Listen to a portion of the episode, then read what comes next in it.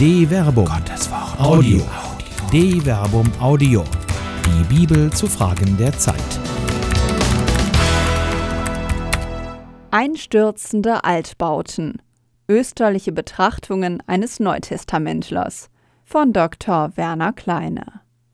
Ostern ist Revolution.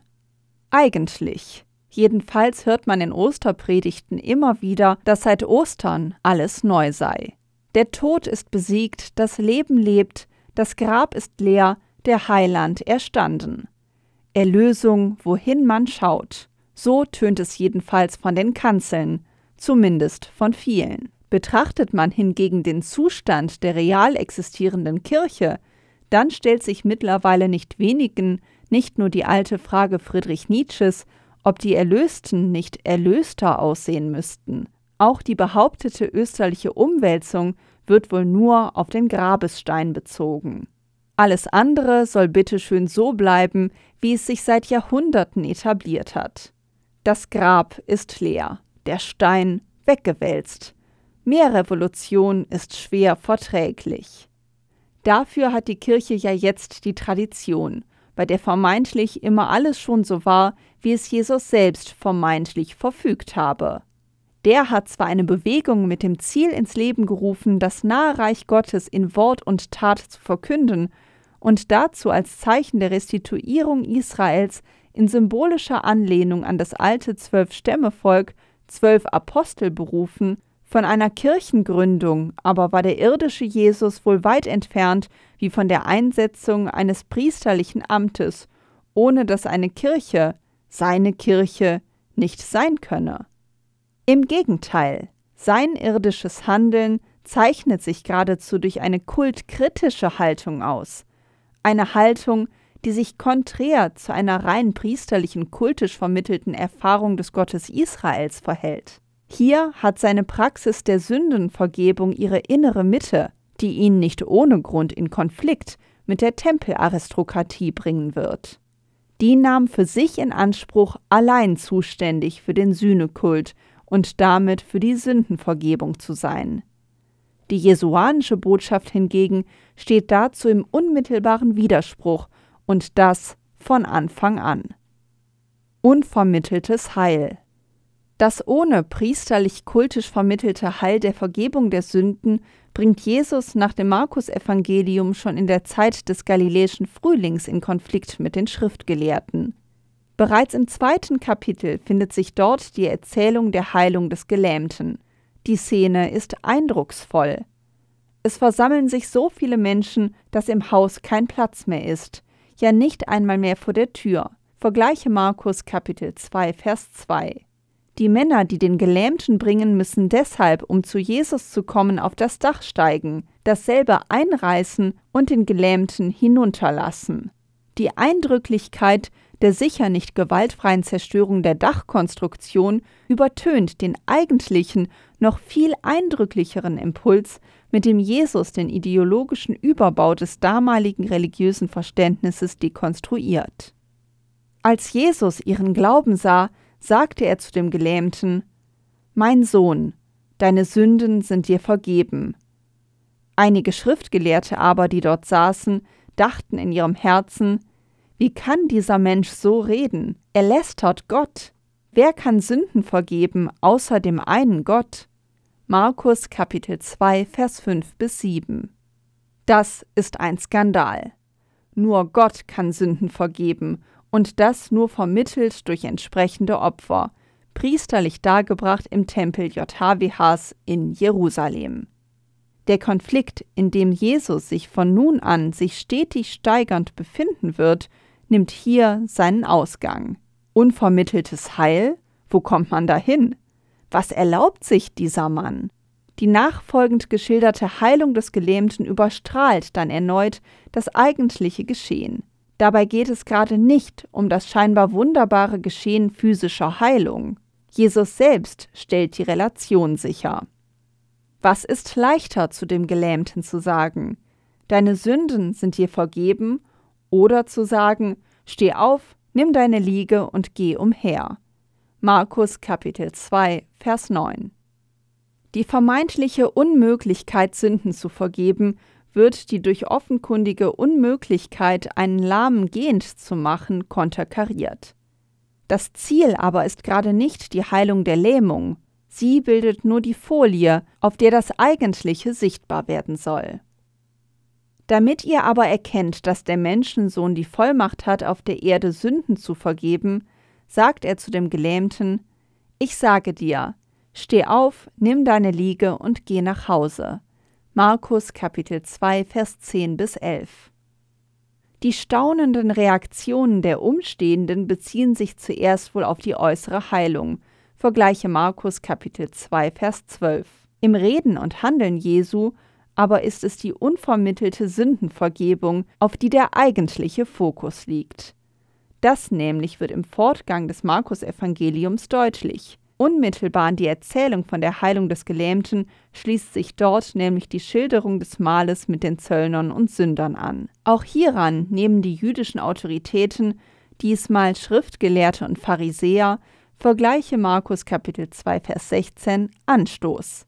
Wie sehr Jesus aber an der unvermittelten Heilserfahrung der Menschen gelegen ist, wird an seiner Replik auf die Kritik an seinem Handeln deutlich.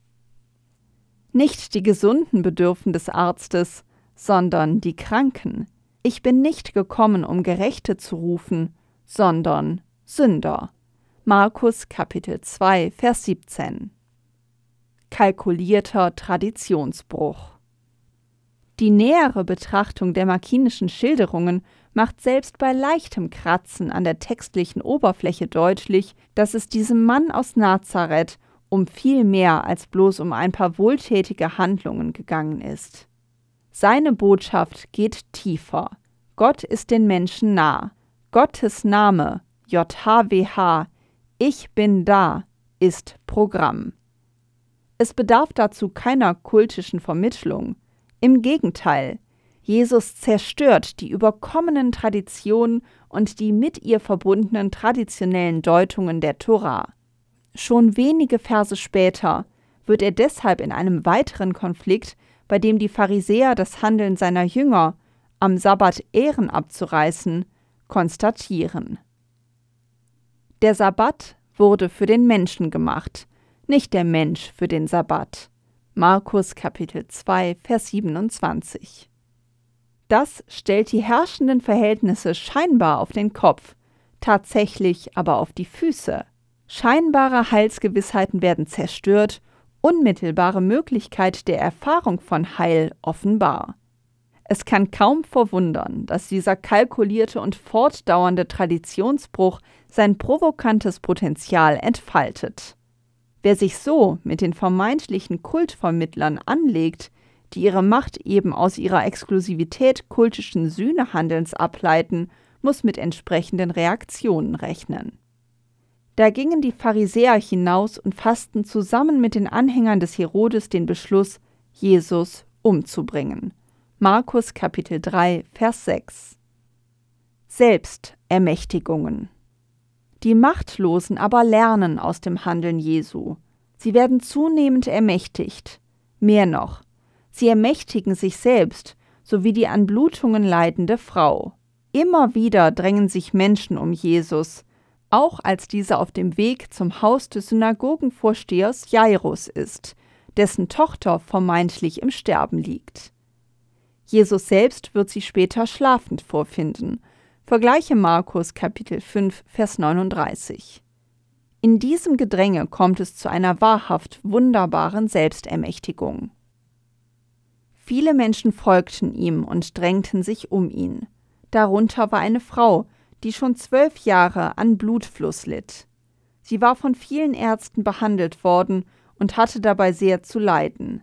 Ihr ganzes Vermögen hatte sie ausgegeben, aber es hatte ihr nichts genutzt, sondern ihr Zustand war immer schlimmer geworden. Sie hatte von Jesus gehört. Nun drängte sie sich in der Menge von hinten heran und berührte sein Gewand.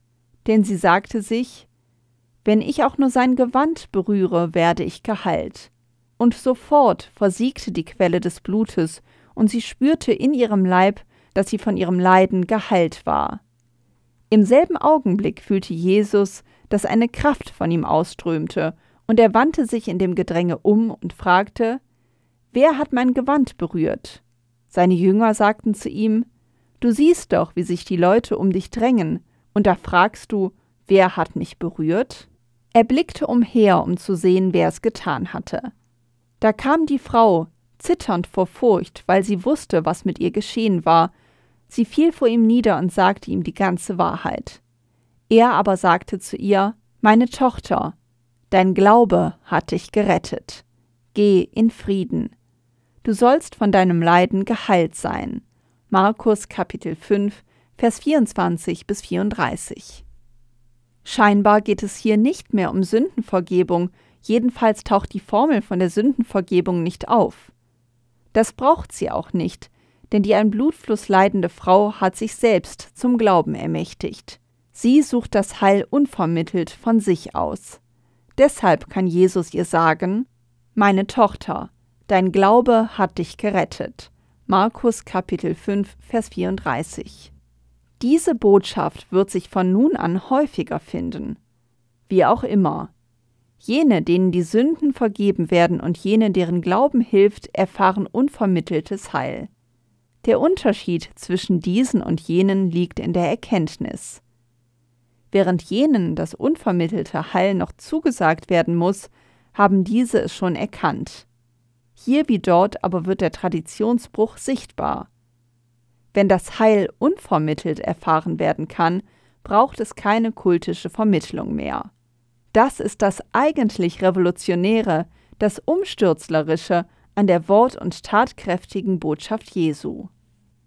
Niederschmetternde Konsequenzen im Mittelpunkt der religiösen Praxis des offiziellen Judentums zur Zeit Jesus stand der Tempel in Jerusalem. Zweifellos gab es allerdings auch verschiedene Strömungen, die sich kritisch mit dem Tempelkult auseinandersetzten. Am vielleicht bekanntesten ist die Bewegung der Essener, verschiedentlich auch als Esser bezeichnet, die den Tempelkult in sich als unrein kritisierten. Die kultkritische Haltung Jesu ist als solche also nicht singulär. Im Unterschied zu den Essenern, deren Lebenspraxis wohl auf strenger Askese beruhte, pflegte Jesus einen lebensfrohen und genussfreudigen Stil. Das zeigt sich nicht nur an dem schon erwähnten Mal mit den Zöllnern und Sündern, sondern auch an einer Bemerkung Jesu, die wohl auf einen an ihn gerichteten Vorwurf zurückgeht. Denn Johannes ist gekommen, er isst nicht und trinkt nicht, und sie sagen, er hat einen Dämon. Der Menschensohn ist gekommen, er isst und trinkt, und sie sagen, siehe, ein Fresser und Säufer, ein Freund der Zöllner und Sünder. Und doch hat die Weisheit durch ihre Taten Recht bekommen. Matthäus Kapitel 11, Vers 18 bis 19. Die Motivation Jesu, die im Johannesevangelium aufscheint, scheint also nicht rein spiritueller Natur gewesen zu sein. Der Dieb kommt nur, um zu stehlen, zu schlachten und zu vernichten. Ich bin gekommen, damit sie das Leben haben und es in Fülle haben. Johannes Kapitel 10, Vers 10. Das Leben, ohne nicht notwendige Joche leben zu können, in der Erfahrung, selbstermächtigt und unvermittelt Heil zu erfahren, ist wo die religiös auferlegte Praxis dem entgegensteht, wird die Kritik Jesu an den religiösen Autoritäten niederschmetternd. Sie schnüren schwere und unerträgliche Lasten zusammen und legen sie den Menschen auf die Schultern. Selber aber wollen sie keinen Finger rühren, um die Lasten zu bewegen. Matthäus Kapitel 23, Vers 4. Im Unterschied dazu aber steht eine Botschaft. Kommt alle zu mir, die ihr mühselig und beladen seid, ich will euch erquicken. Nehmt mein Joch auf euch und lernt von mir, denn ich bin gütig und von Herzen demütig, und ihr werdet Ruhe finden für eure Seele. Denn mein Joch ist sanft und meine Last ist leicht. Matthäus Kapitel 11, Vers 28 bis 30. Kaputt machen, was kaputt macht. Diese Botschaft Jesu muss mit Blick auf die Bedeutung, die die offizielle Lehre dem Tempel in Jerusalem beimaß, Konsequenzen haben. In der Tat kommt Jesus nicht daran vorbei, hier Stellung zu beziehen. Er tut es, wie immer, in Wort und Tat.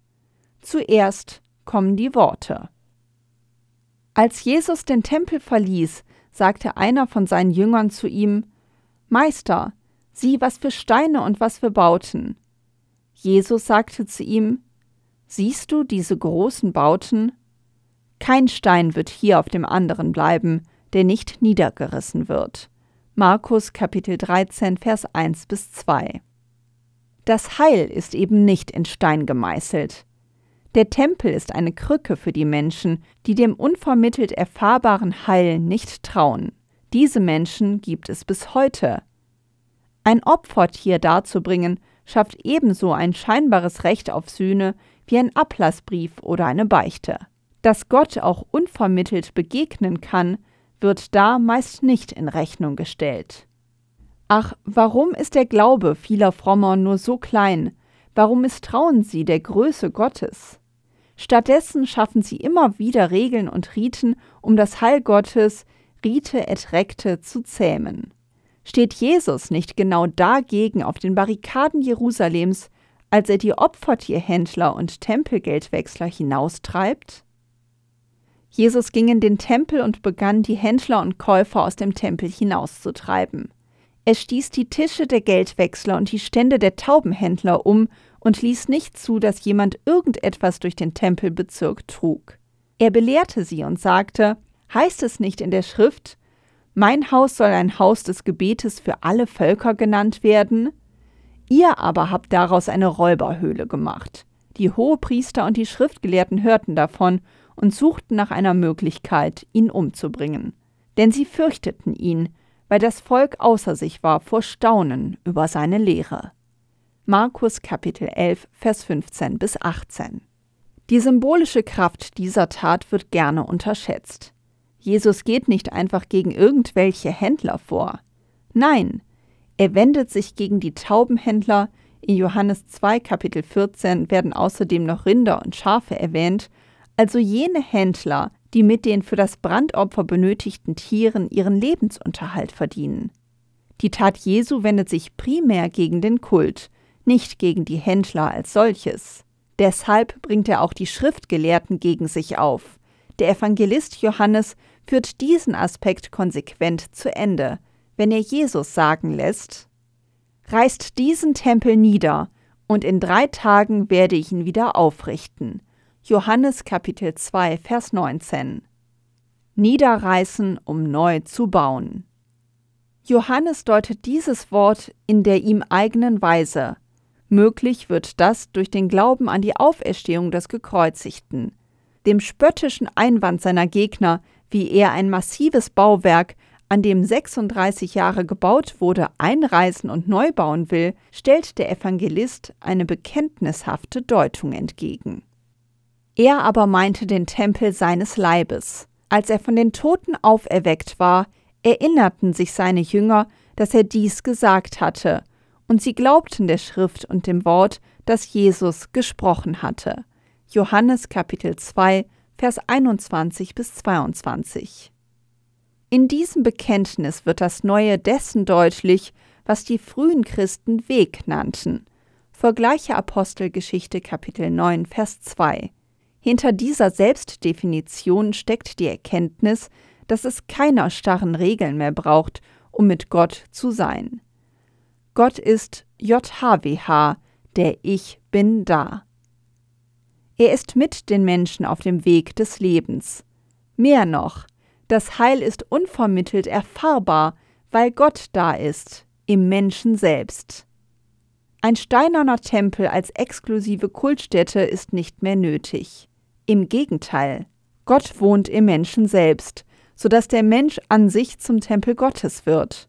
Paulus muss deshalb wohl bis in die heutigen Zeiten immer wieder mahnend fragen Wisst ihr nicht, dass ihr Gottes Tempel seid und der Geist Gottes in euch wohnt?